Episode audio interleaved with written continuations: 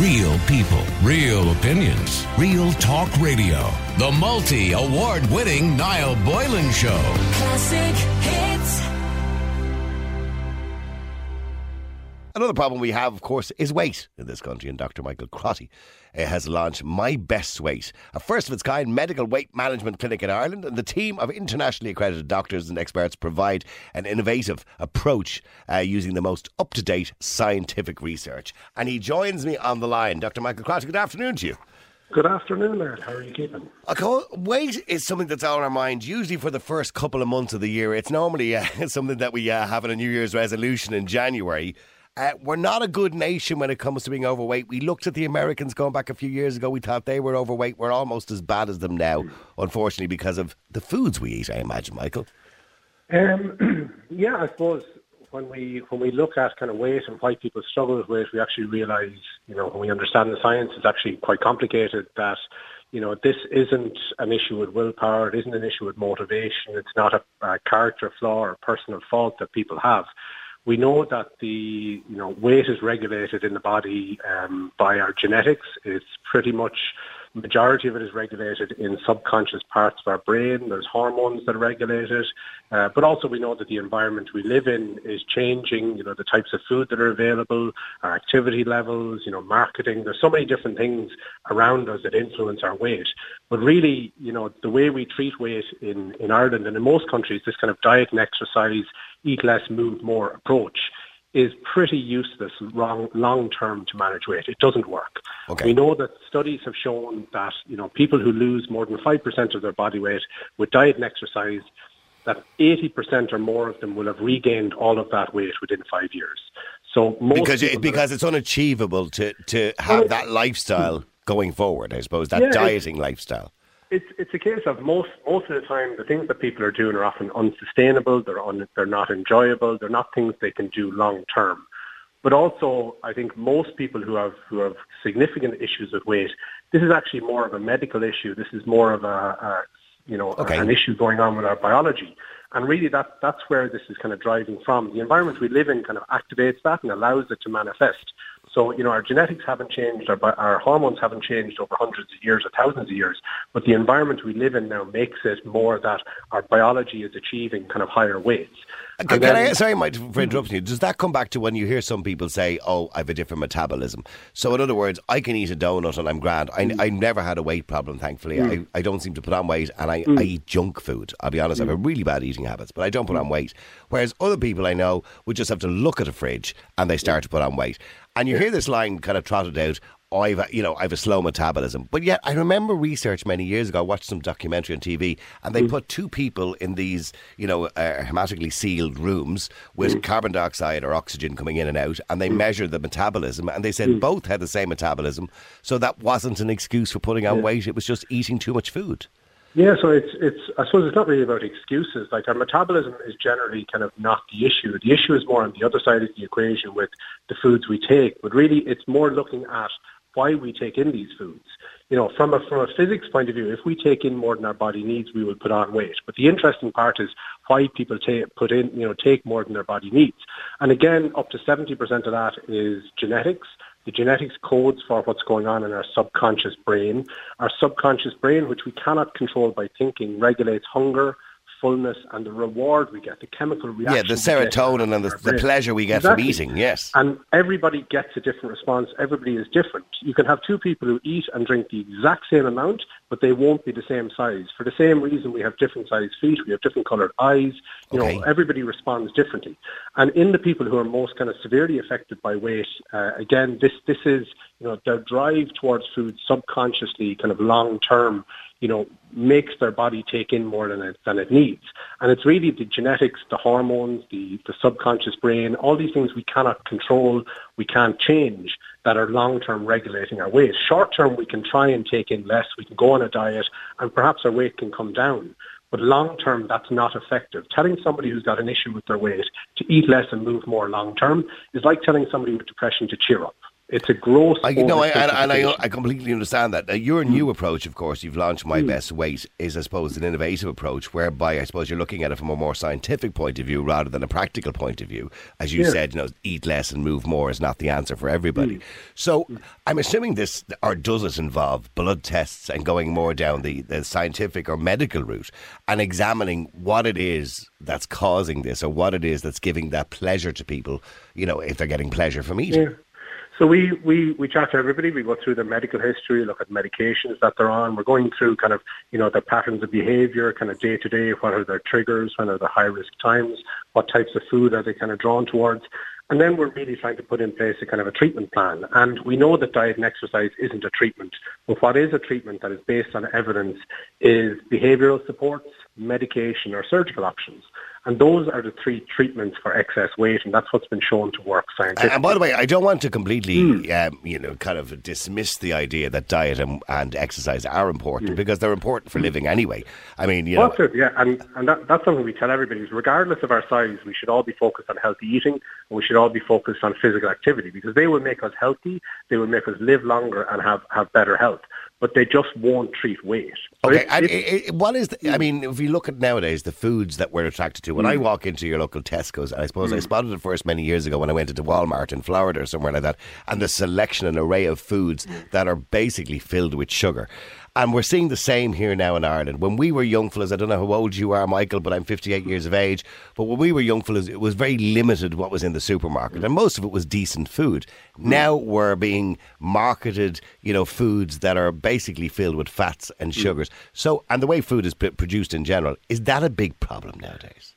Absolutely, yes. So there, there has never been a time where food has been so ultra processed, ultra cheap, kind of the, the portions of them, you know, all of those things in society, like you mentioned, the marketing, you know, um, stress, we can look at mental health, we can look at medications around. There's lots of different factors. Uh, and certainly in society, we have a lot of issues to address around, you know, availability of food, you know, cost of food, health literacy, you know, people's ability to, to afford food. You know, that, that's all vitally important. But for the individual, it's it's very challenging because the environment we live in is the environment we live in.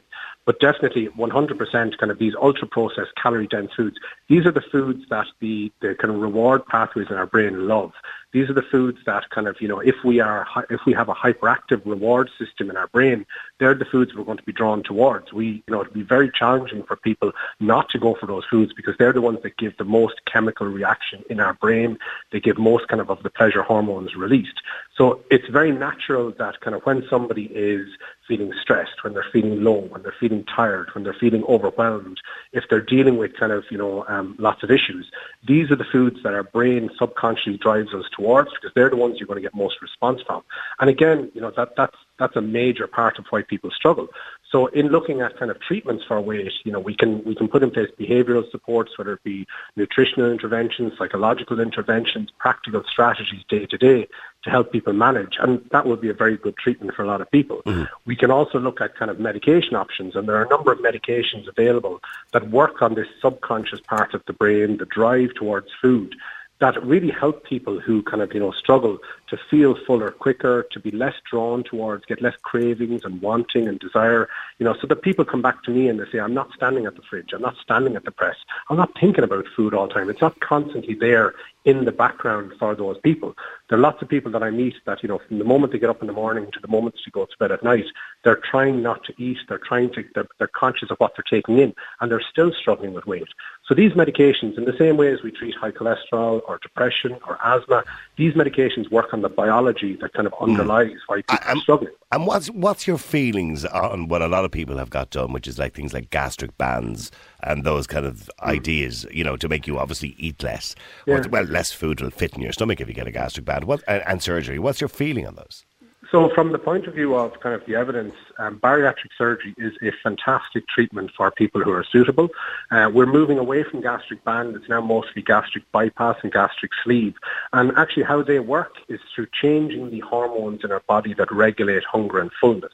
It's not just simply shrinking somebody's stomach. So when you have a gastric bypass or, or, or a gastric sleeve, it's actually changing the hormones that communicate from our stomach and our intestines to the brain. And it's the effect on the brain is why people's weight comes down, is they are no longer as driven towards food in the same way as the medications are working.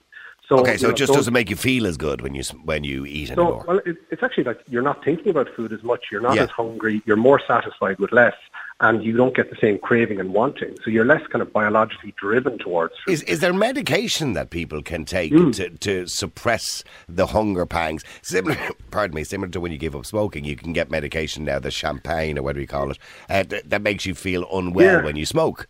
Yeah, so essentially the, the medications that, that we use in, in the clinic work kind of in, in that kind of way. So one of them is a fullness hormone. It's, it's kind of a medication that's designed to be like a fullness hormone. And it binds in our brain, in the parts of brain that we can't regulate, to essentially make people feel fuller quicker. Um, and, and really that's changing that person's brain to behave like somebody else who doesn't have an issue with their weight. Because there was a again- lot of dangerous medication out. And you don't see much of it now, but going back about 10 or 15 years ago when dieting became a really big thing, Yeah. there was a lot of medication that came out at the time. And what it essentially did was gave you diarrhea.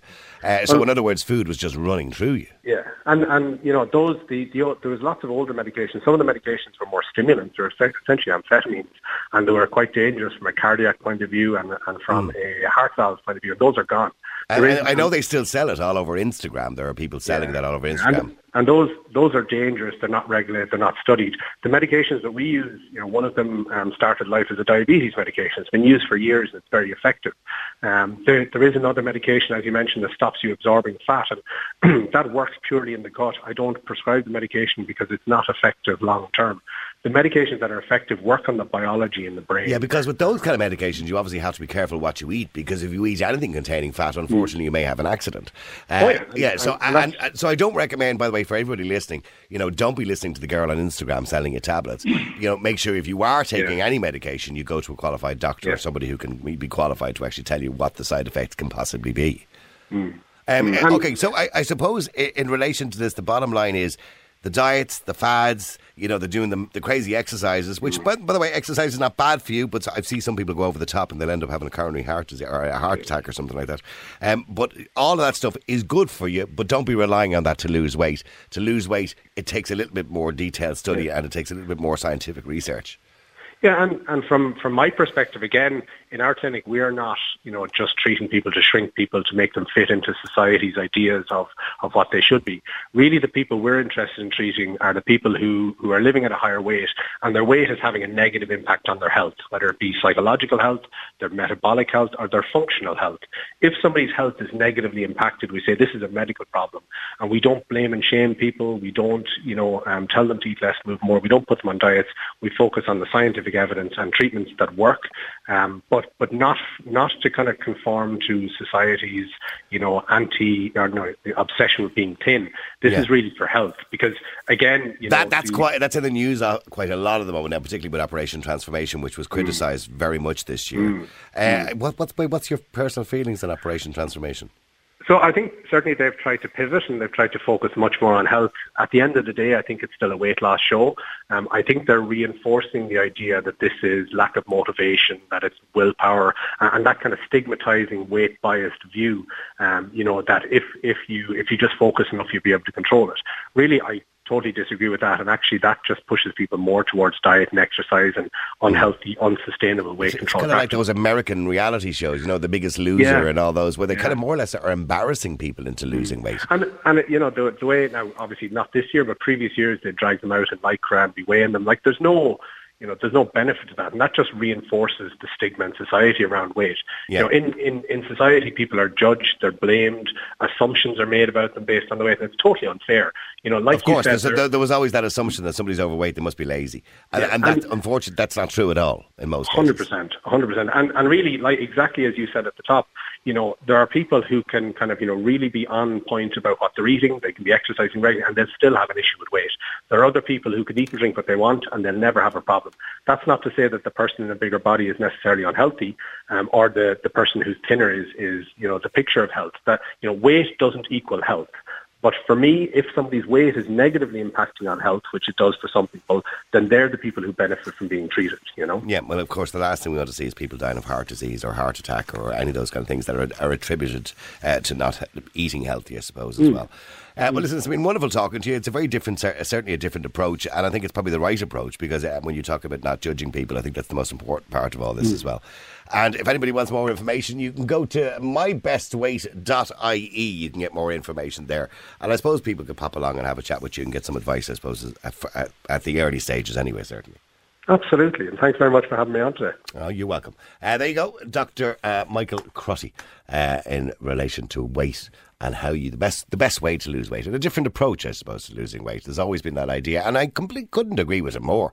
That idea, right? I'll starve myself to death for three weeks here, and I'll only eat lettuce, and I'll only eat this, and I won't do that, and I won't enjoy the bar of chocolate I normally have at the weekend. I'll basically sacrifice my whole life, and woohoo! I've lost six pounds four day or four weeks later, whatever it is. But realistically, you know you're not going to be able to stay off that. You, you can't do that for the rest of your life. You know, you can't live that kind of life where you're not enjoying your life or eating what you want to eat to some degree. You know, you have to be able to enjoy your life as well. I'm basically saying there's a different approach to it because those diets just don't work. And please, please, please, I say to people when you go onto Instagram and social media, there's you know all sorts of you know potions and tablets and they all. Look, don't, don't, don't, don't. If you want to take a tablet to lose weight, speak to a doctor. Make sure it's a licensed product. Make sure it's a product that's been tested, and make sure it's a product that's not going to do you any harm. Because the majority of those products, as somebody rightly pointed out uh, by text there as well, and, and Dr. McGratty mentioned it, are products that stop you from absorbing fat. Now there is fat in most foods. There are there is fat. Most foods, uh, very few foods have are, have no fat in them at all. And the purpose of these tablets is not to digest fat, right? So what happens is if you take one of these tablets, and there's been lots of them on the market, particularly over the last ten years, and you eat something, maybe even by accident, and it has a bit of fat and you didn't realise, maybe even you have a square of chocolate or something like that, all of a sudden you're into the toilet and you're going to have an accident. And that's the way those tablets work. They run everything out of you. And that's not healthy. That's not good. That's not the way you should lose weight. Anyway, if you want more information, you can go to mybestweight.ie. There's information there on everything we talked about today. Real people, real opinions, real talk radio. The multi award winning Niall Boylan Show. Classic hit.